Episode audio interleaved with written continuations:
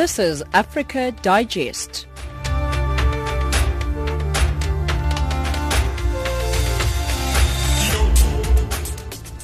Good afternoon and welcome to Africa Digest. You are listening to Channel Africa, the African perspective, broadcasting from Johannesburg.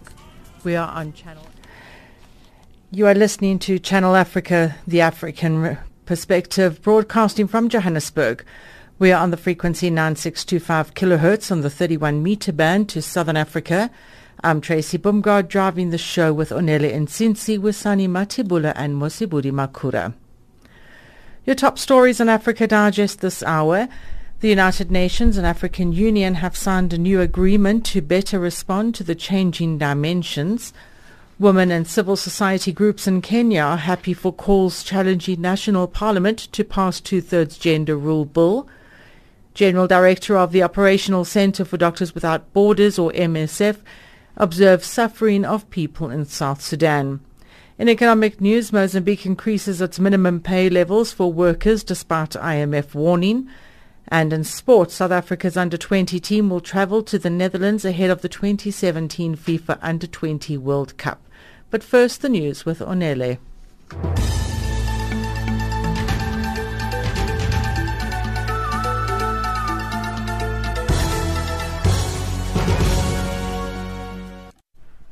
Thank you, Tracy. The signing of the new joint framework by the United Nations and the African Union, which strengthens partnership to better prevent conflict and sustain peace in Africa, has been hailed by some as a step in the right direction. According to the new deal, the two organizations will work together to exchange information on root causes of conflict and identify how to address them. It is the second such agreement signed by the two organizations. Doctor Jacob Zuma from the South African-based Institute for Security Studies says the signing of the new deal is a step in the right direction and will lead to the reduction of violence and armed conflict on the continent. Lesotho has appointed South African Judge Robert Nugent as President of the Court of Appeal. The appointment follows the controversial departure of Justice Michael Ramodibedi and the disputed appointment of another judge, Kananelo Mosito. Nthakwane Ngatane reports. An announcement from the office of Prime Minister Pakaditamo Sisidi says King Letsie the third has accepted the advice to appoint Nugent as President of the Court of Appeal. Nugent has been a judge of the Supreme Court of Appeal in South Africa since two thousand one. Egypt and Sudan say they will not harbour or support opposition groups fighting their respective governments as top diplomats of the two countries vow to boost bilateral ties. Relations between neighbours Cairo and Khartoum have been tense, with Sudanese President Omar al-Bashir accusing Egyptian intelligence services of supporting Sudanese opposition figures fighting his troops. Since two thousand four, Egyptians have enjoyed visa-free access to Sudan, but earlier this month, Sudanese authorities made it mandatory for adult Egyptian men to obtain visas before entering the country. Sudanese Foreign Minister Ibrahim Khando and Egyptian counterparts Saham Sokri have in a meeting vowed that they will work in hand in hand to boost relations between the two countries. Civil society, political parties and religious groups in South Africa have joined forces and launched a new organization called the Freedom Movement to intensify their call for President Jacob Zuma to step down. Opposition parties, including the D A and U D M, Labour Movement, Fedusa and Solidarity, met earlier this Thursday to map out their way forward. They have organized a gathering to call for the president's removal, the group's Prince Mashele explains. We, the representatives of political formations, civil society, workers, religious organizations, and academia, are gathered here to announce the beginning of a movement to remove President Zuma from office, protect the South African constitution, restore power to the people of South Africa, and protect their hard-won freedom, and safeguard the state as an instrument of transformation and the socio-economic development of all South Africans. The immediate objective of this grouping is to help facilitate a large-scale protest outside Parliament when a motion of no confidence is debated. And lastly, the Malawi government has been slammed for its slow pace of prosecuting those who have been accused of persecuting and killing people with albinism. The Association of Persons with Albinism in Malawi says the government is only committed in words not to fight to the fight against the scourge of murders and attacks affecting people living with albinism. At least one hundred fifteen people with albinism have been attacked across Malawi since twenty fifteen. Albinism is a hereditary condition that causes an absence of pigmentation to the skin. Channel Africa News, I'm Onele Nsinsi.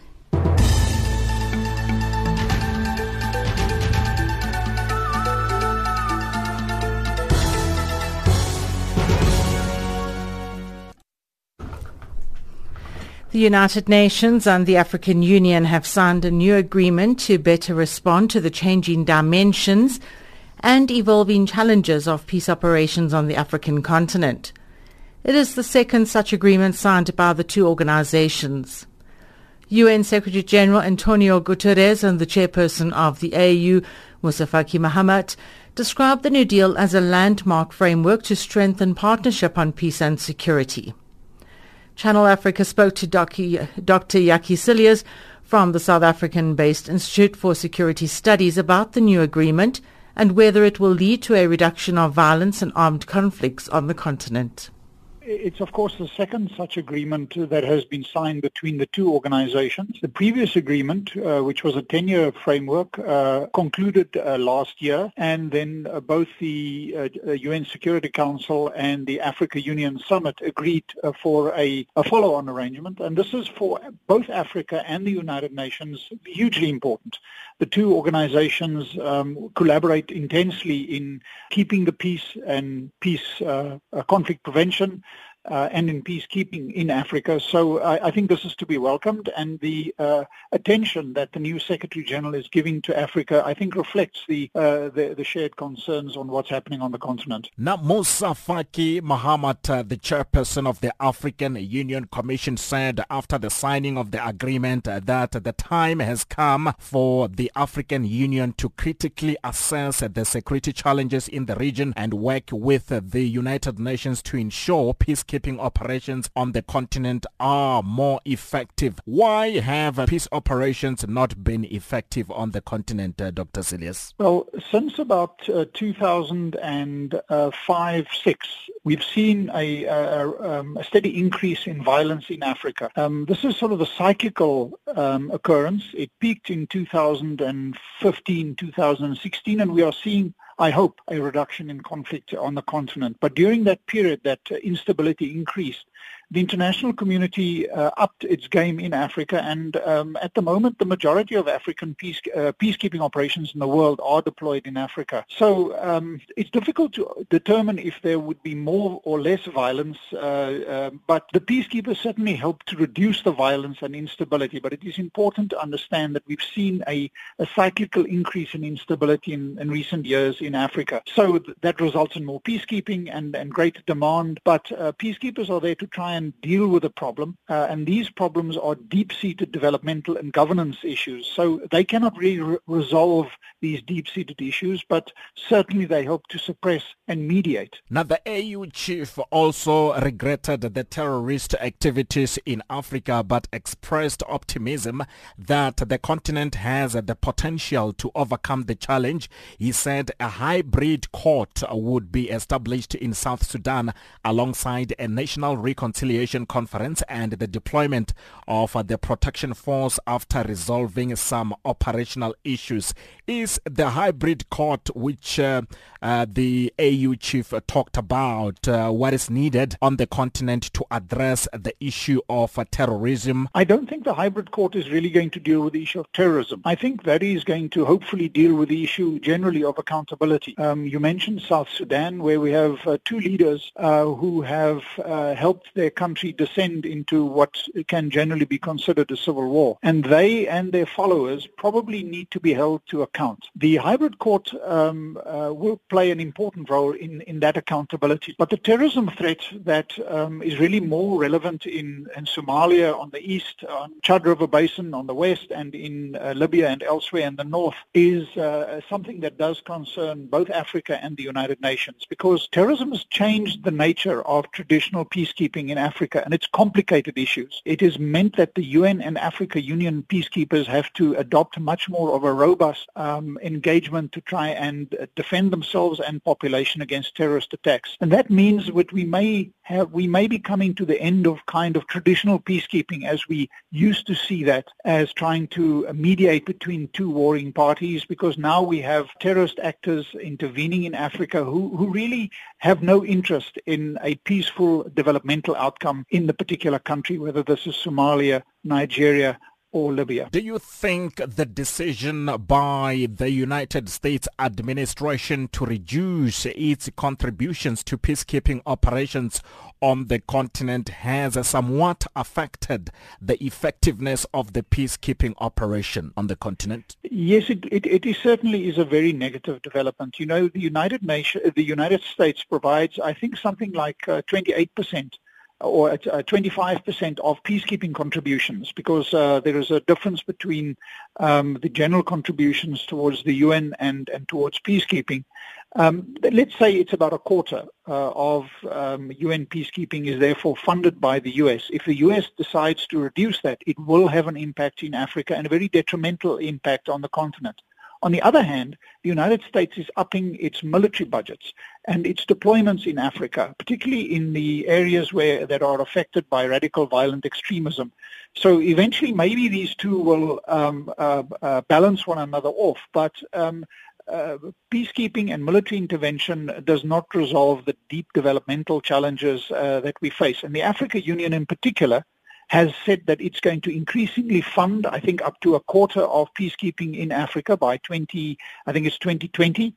But that is a long way. Uh, there is a significant uh, budgetary uh, gap that Africa will have to fill uh, much sooner if uh, the U S contributions to peacekeeping in Africa through the United Nations decline more rapidly because of the decision by the Trump administration. That's Doctor Yaki Silias, Head of African Futures and Innovation at the Institute for Security Studies, on the line from Pretoria, South Africa, talking to Channel Africa's Kumbelo Mundjelele. Women and children, uh, women and civil rather society groups in Kenya are happy by the move of President Uhuru Kenyatta challenging National Parliament to pass the two-thirds gender rule bill that will enable more representation of women in Parliament. Early this month, the National Assembly was given sixty days to enact a law on the implementation of the two-thirds gender rule for elective positions by a Nairobi-based court, or if it fails, the National Assembly will be dissolved. Diana Wanyoni reports from Mombasa. According to the Kenyan Constitution, Article eighty-one B provides that more than two-thirds of the members of the elective public bodies shall be on the same gender. This provides opportunity to women for representation for political seats or in the government institutions. The two-thirds gender rule bill has been rejected by the National Assembly two times and has not passed nor implemented, despite the fact that women have been in the forefront to ensure that it's passed and enacted. The recent concern of President Kenyatta challenging the National Assembly to pass the bill as a way of appreciating the role of women in the country has caught the attention of both parliamentarians and Kenyans at large. Manoa Esipisu is the State House spokesperson who said that President Kenyatta is confident that the members of parliament will pass the two-thirds gender bill. The president is keen to see movement on the subject in the context of a clear framework set out in our constitution. The President has asked House Majority Leader Aden Duale to prioritize the gender bill, believing that the eleventh Parliament has a historic opportunity to stamp its authority on the matter and, in terms of legacy, be remembered as a Parliament that put issues related to women and their leadership at the very top of its agenda and its thinking. The President is optimistic that M Ps will come together in a bipartisan way to get the job done. Jacqueline Polo-Kawere, Senior Legal Counsel at the Federation of the Women Lawyers in Mombasa on the Kenyan coast, says that the bill means a lot to women. It means a lot because representation is key for women. Influencing policy at uh, national or county level in terms of uh, national government or county government is crucial.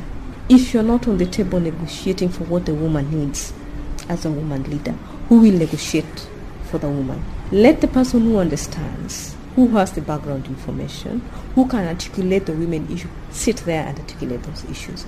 That is why, for us, we say it is key, it is crucial, and it is mandatory. She added that when the bill is passed, it will enable women in parliament and in government institutions to be in a position to articulate issues about women, such as policy and pending bills. That is why, for us, it is crucial to have more numbers of women in uh, the elective positions too, so that they can be able to influence at the policy level. Because when you look at even the laws of this country when they're being passed, key decisions of uh, the running of the country that is done by the parliamentary, for instance, the decisions that are made in parliament, if you're not there to influence them at that level, when they're being implemented, what change can we make? But if you can influence from the formative stage, where we make sure that what we need is included, then they will see that change, even when the implementation is being done. That was senior legal counsel at the Federation of Women Lawyers, Jacqueline Polo-Kawere. The two-third gender role bill is expected to be discussed and passed after the parliament returns from recess on May ninth this year. Reporting for Channel Africa, I am Diana Wanyoni in Mombasa.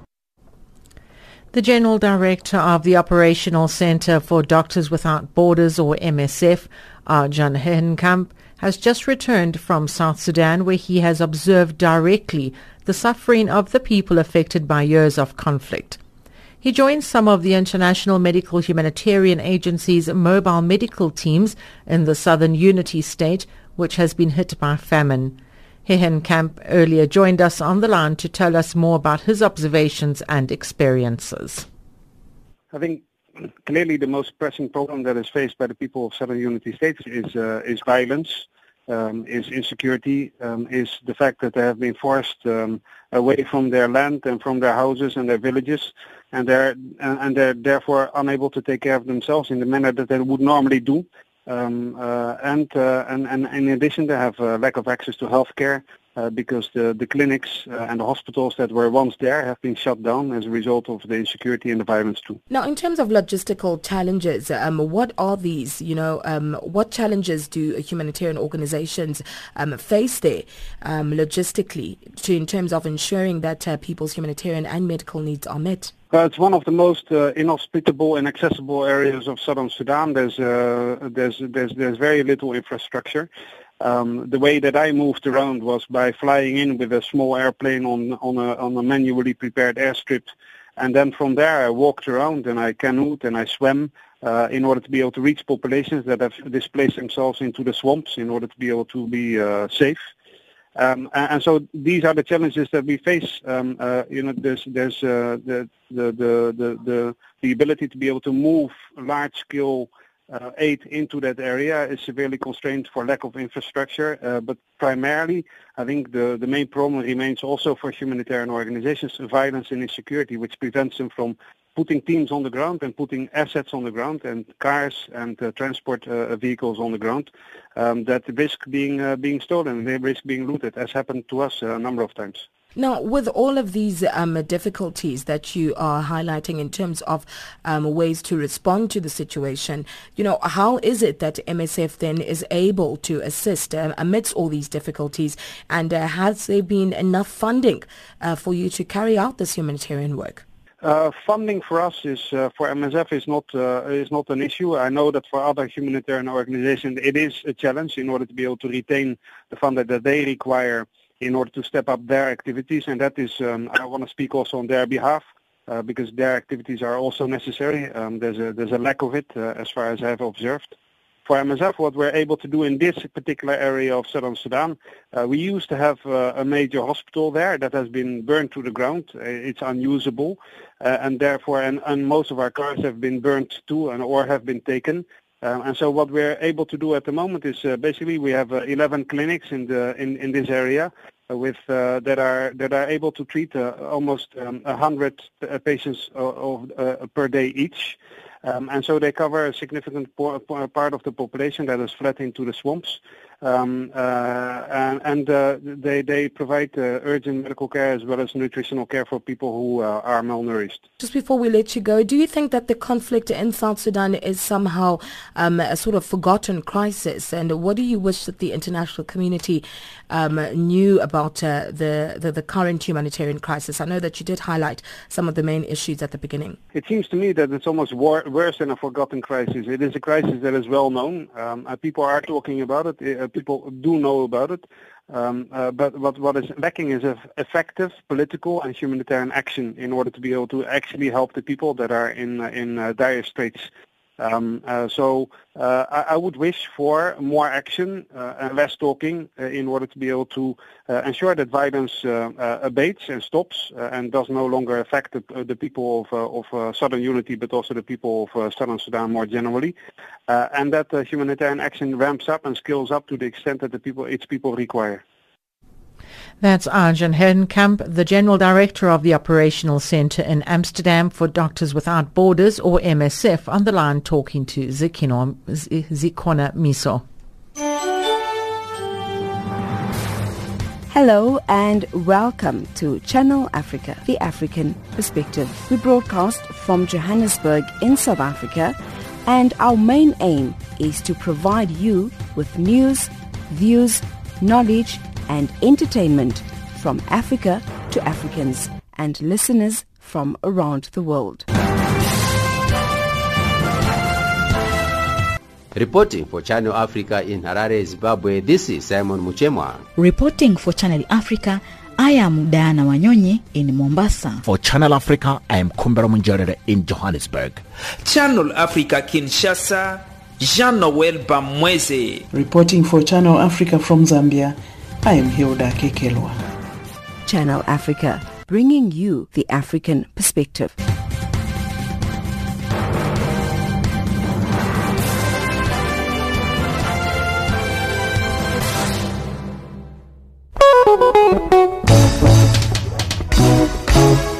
Channel Africa is bringing you a new program from Tuesday, the twenty-fifth of April. Join us from nine hundred to ten hundred hours Central African Time for African Gender Ndaba, a unique program tackling issues of gender injustice, equality and transformation across our continent of Africa.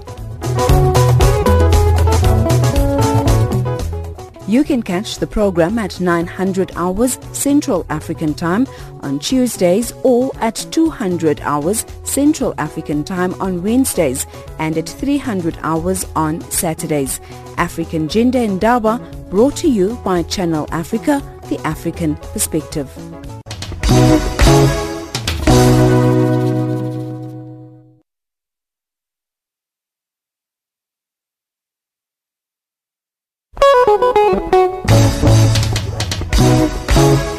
Channel Africa is bringing you a new program from Tuesday, the twenty-fifth of April. Join us from nine hundred to ten hundred hours Central African Time for African Gender Ndaba, a unique program tackling issues of gender injustice, equality and transformation across our continent of Africa. You can catch the program at nine hundred hours Central African Time on Tuesdays, or at two hundred hours Central African Time on Wednesdays, and at three hundred hours on Saturdays. African Gender Ndaba, brought to you by Channel Africa, the African Perspective.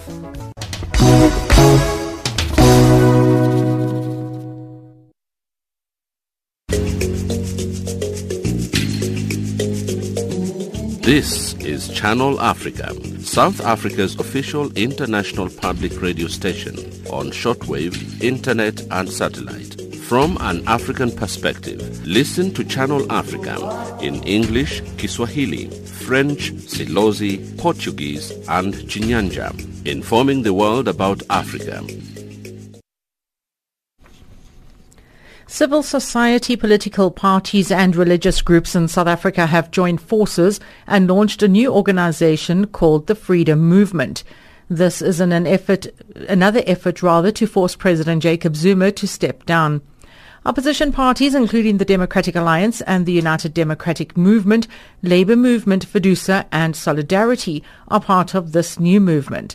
South Africans from all walks of life, since the removal of Pravin Gordhan as finance minister two weeks ago, followed by a subsequent downgrade of the country to junk status by two global ratings agencies, have taken to the streets, calling for Zuma to vacate office. The movement has, has organised a protest march for the twenty-seventh of this month, set to take place in Pretoria. To talk to us more on the movement, we're joined on the line by rights activist Prince Mashele. Good afternoon. Afternoon, and thanks for inviting me. It's a pleasure. What led you to convene this movement? We made an observation and came to the conclusion that of all the scandals that uh, Jacob Zuma has embroiled himself uh, and our country in, he has made a calculation that South Africans get angry, they protest for a week, and they go back home, and nothing happens. So we said we want to change that. On this one, we are not going to protest for a week and go back home. We want to launch a movement that is going to coordinate activities on a sustainable basis. So we said the first thing to do is to make sure that we have an umbrella body that is going to bring together political parties who are willing to participate in this, civil society organizations, faith-based organizations, labor, and so on, in order to coordinate um, uh, activities. So that's why we announced today that our first activity will be a big rally at um, Freedom Park in Pretoria, because we want South Africans to reclaim their freedom from Jacob Zuma.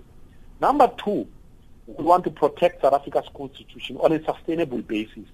Number three, we want to safeguard the state as an instrument of transformation and the socio-economic development of the, of the people. So broadly speaking, that is our agenda, and that is our approach. Now, will you only be holding marches as your tool of protest, or will there be other events? No, no, it's not only marches. By the way, um, on the twenty-seventh is not a march. It is a rally, so it's different from a march. So people will gather, and uh, a whole range of people representing various sectors of our society will make their statements very clear. The message is that it's simple. Jacob Zuma must step down. Number two, uh, on the day of the vote of no confidence in Parliament, we will also have a rally outside Parliament where we are going to send a message from outside while politicians are deciding the future of South Africa inside Parliament. Number three, we will be coordinating um, a, a dialogue sessions on an ongoing basis for South Africans in communities to talk about what needs to happen Uh, in South Africa going forward. There are even, by the way, ideas that we may actually need a big national assembly where we are going to review how we got here and what needs to be done to fix the problems that got South Africa here. Now, Prince, do you really think that it's uh, advisable, if I can use that word, um, to actually get President Zuma to step down right now? It's not uh, a question of, um, uh, of it being advisable. It's truly a national imperative. If you have Jacob Zuma in the office for the next uh, two years, let me tell you, the damage is going to be worse. The damage that he has already caused to South Africans. By the way, South Africans are going to feel it.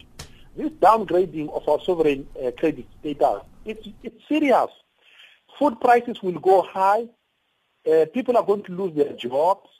Um, it will be very difficult for those who have bonds to prepay back their loans because interest rates are going to go up. So if you have a, an irresponsible president who has clearly lost his mind, a day is too long for him to be in office. We think that is an urgent national imperative for this president to step down so that we can start rebuilding our country. Okay, because that was going to be my next question. As a political analyst, how severe is the situation in South Africa? Look, here is the thing. Let's start with the politics. Let's start with the politics. Firstly, according to our constitution, the president is supposed to be a figure who unites the nation. You have to be out of your mind to think that President Zuma now is that kind of a figure who unites the nation. He is actually a figure that divides our nation. That's number one. Number two, The economy of this country is in terrible shape. We hardly hit two percent annual growth. We have now been downgraded. Things are going to be very tough. So there is no way we are going to create jobs under a government of, of Jacob Zuma. Number, na, number three, our standing in the international community is in tatters. We are a laughingstock all over the world. When people look at us, they think that all of us as a nation have gone mad. So if you combine these three aspects, surely if you are a thinking human being, you have to agree with us that this president must go. So South Africa is facing its worst political crisis since the dawn of democracy. I, can, I cannot imagine another crisis before this one that was as serious of, was as serious as this one. Under Mandela, we never faced a crisis like this. Under Mbeki, we never faced a crisis like this. Under Mutante, we never faced a crisis like this. We are now in a situation where we are no longer sure if our country is run by Zuma or if it is run by people who have captured the state they cooped us. Once you are in such a situation, you must know that you are about to get into a, a, a situation where your country is run by a mafia. That is very serious. South Africans have to rise and defend their country. Prince, I would love to carry on with this chat, but we need to end this now. But thank you very much. My pleasure. Okay, thank you. That was Prince Mashele, South African rights activist and a political analyst. Time now for the news headlines with Onele.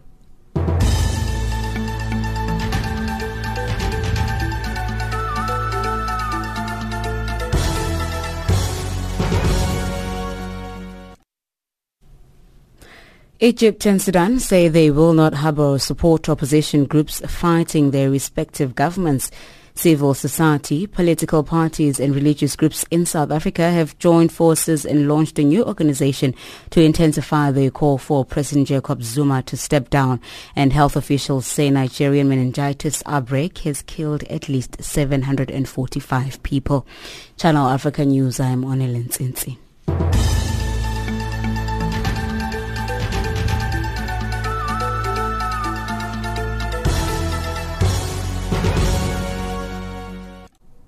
A new report by the World Health Organization, W H O, has found that remarkable achievements in tackling neglected tropical diseases has been made since two thousand seven.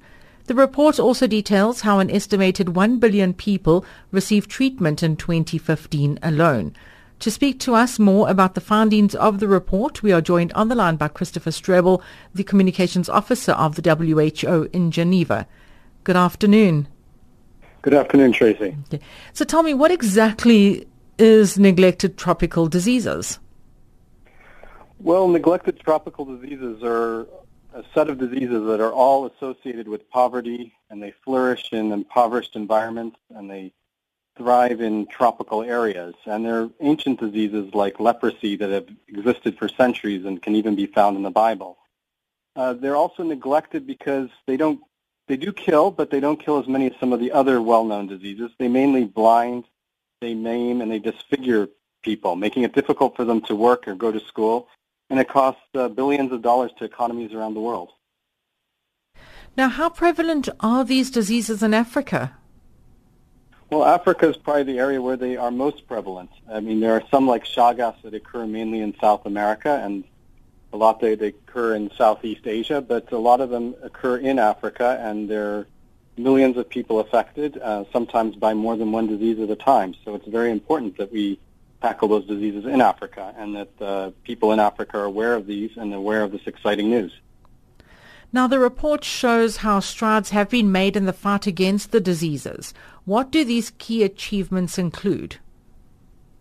Well, as you mentioned, uh, the one billion people treated, uh, the Guinness Book of World Records, for example, is going to list that as a record uh, in terms of number of people treated. Uh, there are diseases like lymphatic filariasis, uh, more normally known as elephantitis, where five hundred fifty-six million people have been treated. There's another disease uh, in Africa called mealyworm disease, thankfully not in southern Africa. Only twenty-five people are getting that disease as of last year, so we're very close to eradicating that particular disease. and we have a, a list of about seven or eight major achievements with a number of these diseases. Now, what can we attribute this progress to? Well, there's a five-point program that W H O, is uh, the World Health Organization, is attributing it to, and the first and most important is what we call preventive chemotherapy. Now, that's not uh, the chemotherapy you get with cancer. That's mainly administering medicines to people that will treat these various diseases, and that's, you know, all these medicines that were given last year has done a good job in that. But there are also other factors, and that's um, innovative disease management. That means uh, the pharmaceutical companies and others are finding innovative ways to deal with these diseases that can be used in remote areas. There's also what's called vector ecology, and that's basically looking at the, the small insects or mosquitoes that are carrying some of these parasites and, and controlling them by various strategies to control mosquitoes. There's also, the fourth pillar is uh, veterinary public health, because a lot of these diseases are coming from neglected zoonotic diseases. That means from vertebrate animals to human and vice versa. An example you can think of is rabies. And uh, there are like a billion livestock in Africa and Asia that live in close contact um, with such animals. And you can imagine that if you depend on your livestock and it's infected with a disease, it's going to make it very, very difficult for you to earn a living. And the fifth, finally, the fifth way we've been tackling them is with safe water. Safe water, sanitation, and hygiene. A lot of the pathogens that cause neglected tropical disease thrive where water and sanitation are not adequate. Now, is there any um, combined symptoms of all these tropical diseases that one should look out for? Well, that's that's another one of the tricky things. There is a lot of overlap, and so sometimes diagnosis can be a bit uh, tricky. Um There, there is not one single diagnosis, because some diseases like trachoma are mainly affecting the eyes, and others like uh, elephantitis are affecting, you know, you'll see a swelling of one leg. Um, uh, so it's hard, it's hard to define them all in one category in terms of symptoms. Now, does the report make mention of how countries can further scale up action? Uh, yes, it does. I mean, and it's basically through those five pillars. But another interesting uh, way of working is we've seen a lot of success in the partnership that's uh, been built up to tackle these diseases. And by partnership, uh, they're the pharmaceutical companies that have given, donated, or, or for very little money given medicines to countries and W H O to take care of these diseases. W H O has been, you know, checking the medicines coming in, sending them off to the countries. Uh, partners uh, like uh, Uniting to Combat have been helping within the countries. The, the various countries themselves around the world are helping get them into the communities and rural health areas. So all this that we've seen has been a testament to the great teamwork we've been seeing with the partners. Christopher, thank you very much for taking time out to talk to us. Okay, thank you very much, Tracy. Thank you. Good afternoon. Bye. Bye. That's Christopher Strebel, Communications Officer of the World Health Organization in Geneva. This is Channel Africa, South Africa's international radio station on shortwave, internet and satellite. Listen to Channel Africa in English, Kiswahili, French, Silozi, Portuguese and Chinyanja. Nam, kwenye laini ya simu hivi sasa najiunga moja kwa moja. Farafina. Farafina. Terre de soleil.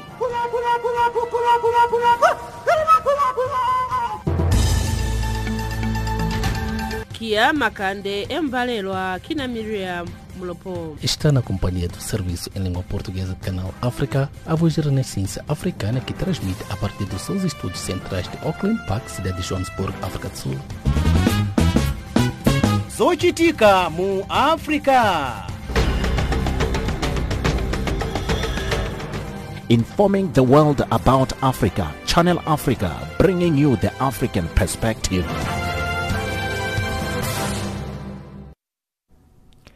A group of Africans in Europe have begun a campaign dubbed No More Death in the Desert or on the Sea to try to convince young Africans not to attempt the dangerous migrant crossing to Europe. The, campa- the campaign comes when the Italian Coast Guard is reporting that it's rescued nearly six thousand migrants on the Mediterranean since last week, underscoring the continued flow of people along this dangerous route.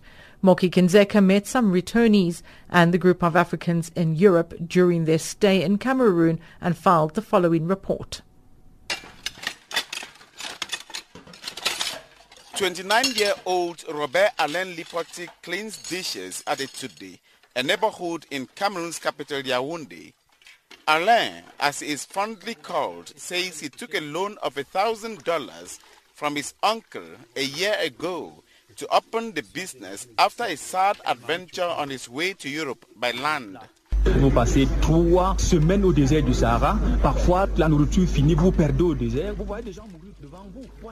He says he ran short of food and water when he spent three weeks trekking to an unknown destination in the Sahara Desert.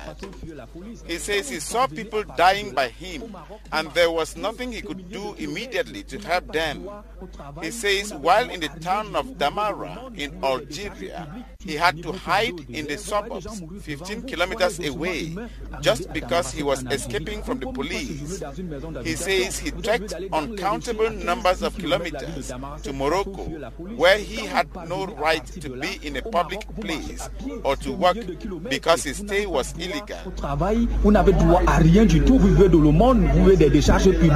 Multitudes have gone through similar situations, and that has brought a group of Africans based in Germany to Cameroon to help stop youths from wanting to travel to Europe at all costs. The group is led by Sylvain Nancha, who says they have documented thousands of stories on Africans who suffered and died while going for greener pastures in Europe. They told me that when they started the journey, they thought that they will, the journey will take them maybe just two weeks, but they were one year or two year or three years on their way to uh, to Europe.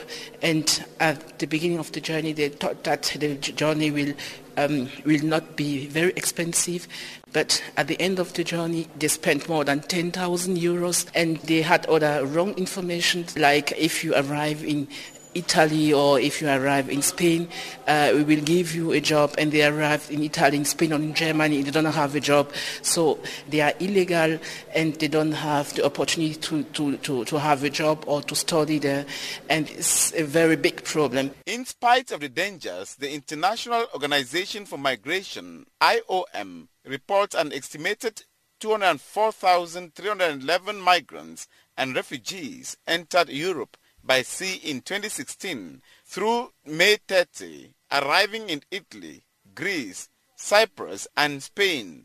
Estimated deaths in twenty sixteen rose to two thousand four hundred forty-three on all Mediterranean routes, a thirty-four percent increase over the first five months of twenty fifteen. The group of Africans from Europe projected films to discourage youth from traveling illegally. twenty-five-year-old Peter Chinda also listened to the messages and says Africans are dying while traveling because Europe has prohibitive immigration policies. Europe should uplift restrictions from Africans. Europe should uplift all those restrictions. Cameroon will accept those coming from Nigeria fleeing Boko Haram, those coming from Central Africa fleeing the insurgency, meaning Europe should also accept Africans who, for economic reasons, are getting into Europe. So Europe should open the borders like Africa. Sylvain Nancha says their goal is for Africans to know the realities before traveling and to get official documents if they most travel. Europe is not the El Dorado, it's not the paradise. They don't have to take this risky journey to come to Europe. Young people uh, told me that they go to Europe because they don't have the choice. It's not easy to convince them, but I think that we have to start to make a dialogue with them, to speak with them and to see how we can give them an alternative or give them the right information that they need to take a visa to come to Europe. Her group intends to visit at least six African countries before the end of this year. According to the International Organization for Migration, about four point six million African migrants are living in Europe, compared with eight hundred ninety thousand in the United States. Reporting for Channel Africa, this is Moki Kinzuka in Yaoundé.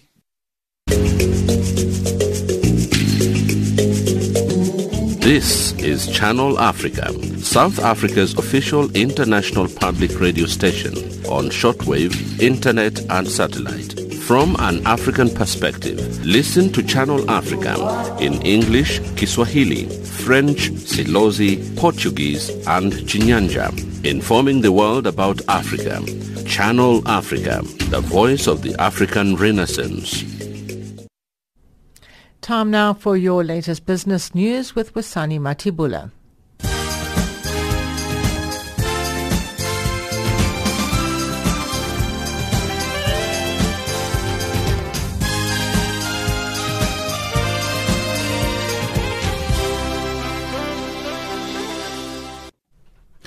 In economics news uh, this hour, South African economists uh, say Finance Minister Malusi Gigaba faces an uphill battle when he embarks on his first international trip following the cabinet reshuffle. Gigaba has travelled to the U S to meet with Moody's ratings agency as well as potential investors. He told the media on Wednesday that there is no guarantee that the country will not once again be downgraded. Gigaba says a downgrade by Moody's will have a devastating impact on the South African economy. Moody's is the only agency that has not downgraded South Africa to junk status. Chief economist Arjan Hehenkamp explains. I think it's going to be extremely difficult. The key question that people are asking is if there was not going to be any major change in the direction of economic policy and fiscal consolidation was going to be sustained, then why was Pravin Gordhan replaced by Malusi Gigaba? You know, a lot will depend on what he achieves within Treasury, also who he gets to succeed. Lungisa Khuzile, the markets and investors will be confronting. Do we have continued stability, or is this just a facade before a one hundred eighty degree change in direction? Mozambique has increased minimum pay levels for workers, including government employees, even as the International Monetary Fund urged the country to keep its wage bill under control amid a debt crisis. Public workers' minimum wage it will rise by twenty-one percent. The increase is higher than that for employees in the private sector, including banking, construction and manufacturing, and slightly less than inflation, which accelerated to twenty-one point five percent in March. Containing the expansion of the public wage bill is one of the key points Mozambique needs to address as it seeks to negotiate a new aid program with the I M F. Liberia says it's focused on strategic investment, both domestic and foreign, and value chain, plus downstream processed goods and in manufacturing. The West African country seeks to expand electricity distribution as well as link creative financing for small businesses. Liberia has created an atmosphere conducive to investment with a corporate tax of twenty-five percent. And mining giant Rio Tinto has reported a plunge in its copper output as a strike in Chile and Indonesian regulatory changes hit production.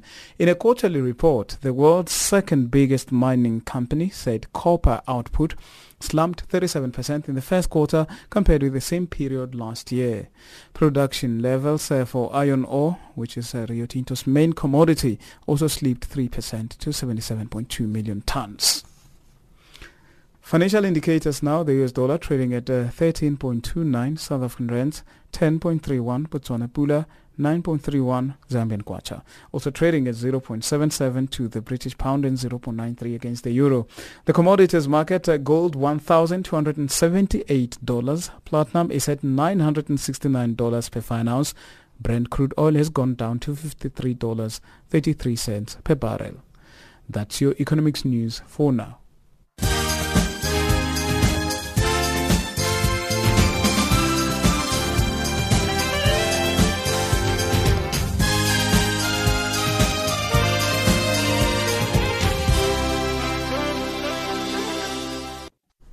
Time now for your latest sports update.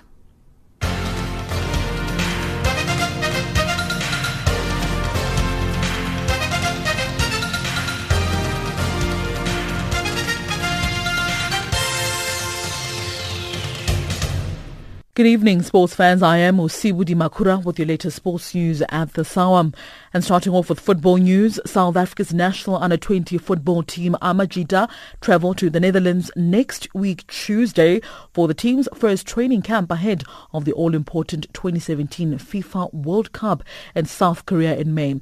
Now, key players in Grant Magaman of Ajax Cape Town, the SuperSport United duo of Debo Homokwena, as well as Fragri Lakai, as well as Pakaman Mahlambi and Reeve Frosler of Bedwetsvits will miss out on the camp due to club commitments, as all five players are currently playing in the ABSA Premiership.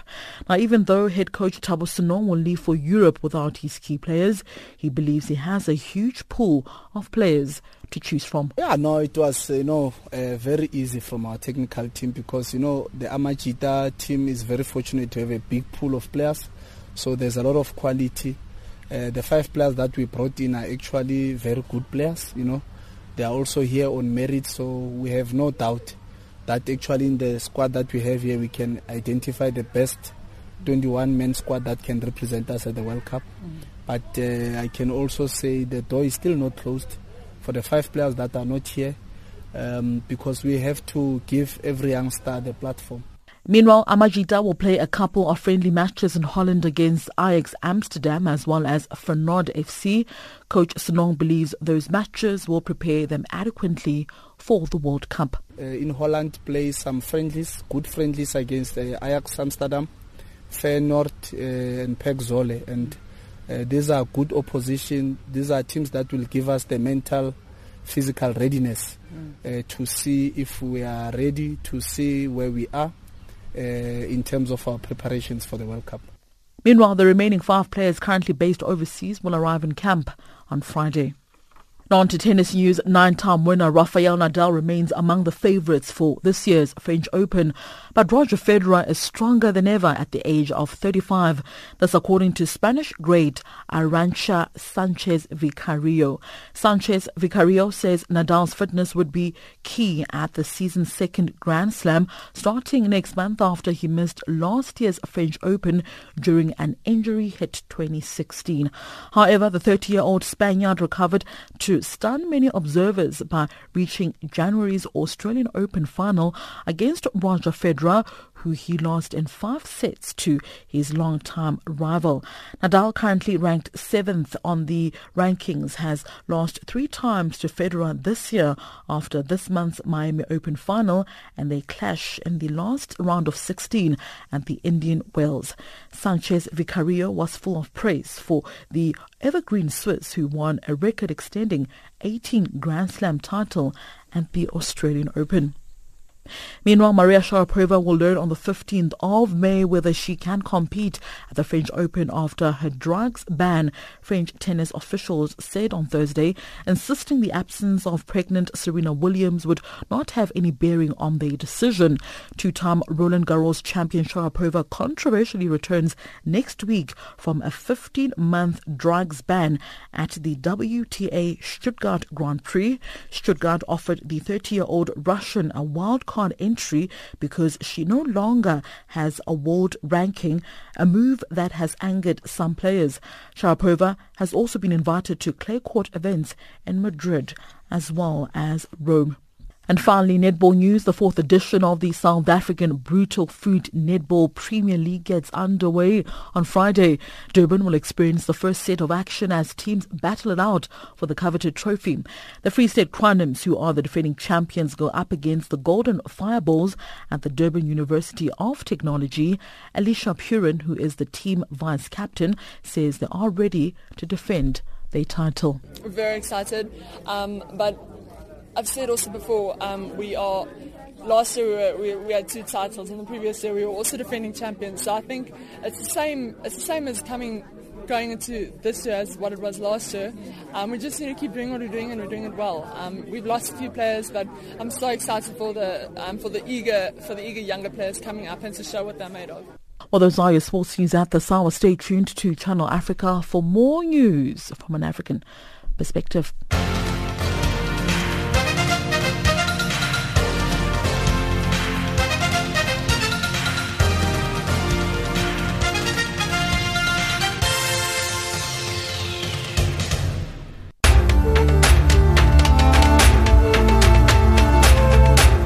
This is Africa Digest.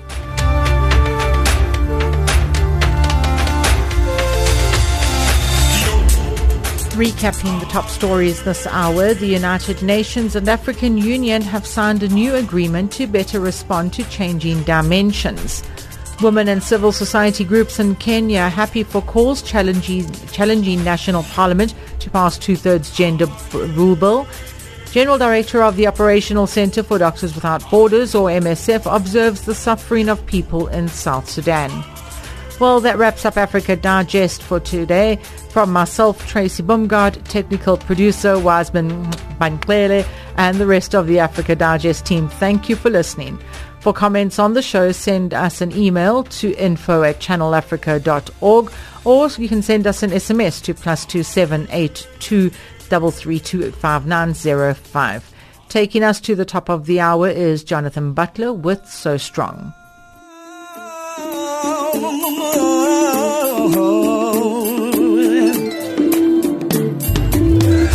Excuse me, miss, can I have just one dance with you?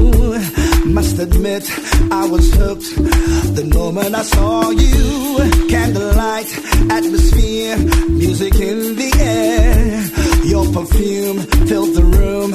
I'm loving the clothes you wear. Double dare you to take, take a chance tonight. Don't resist, I can feel that now's the time is right. So strong, so strong, so strong.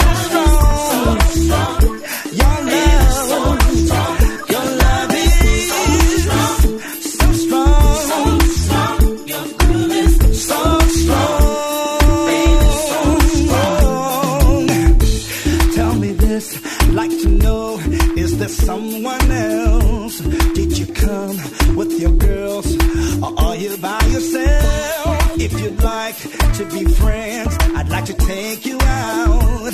Maybe then we can see what this is all about.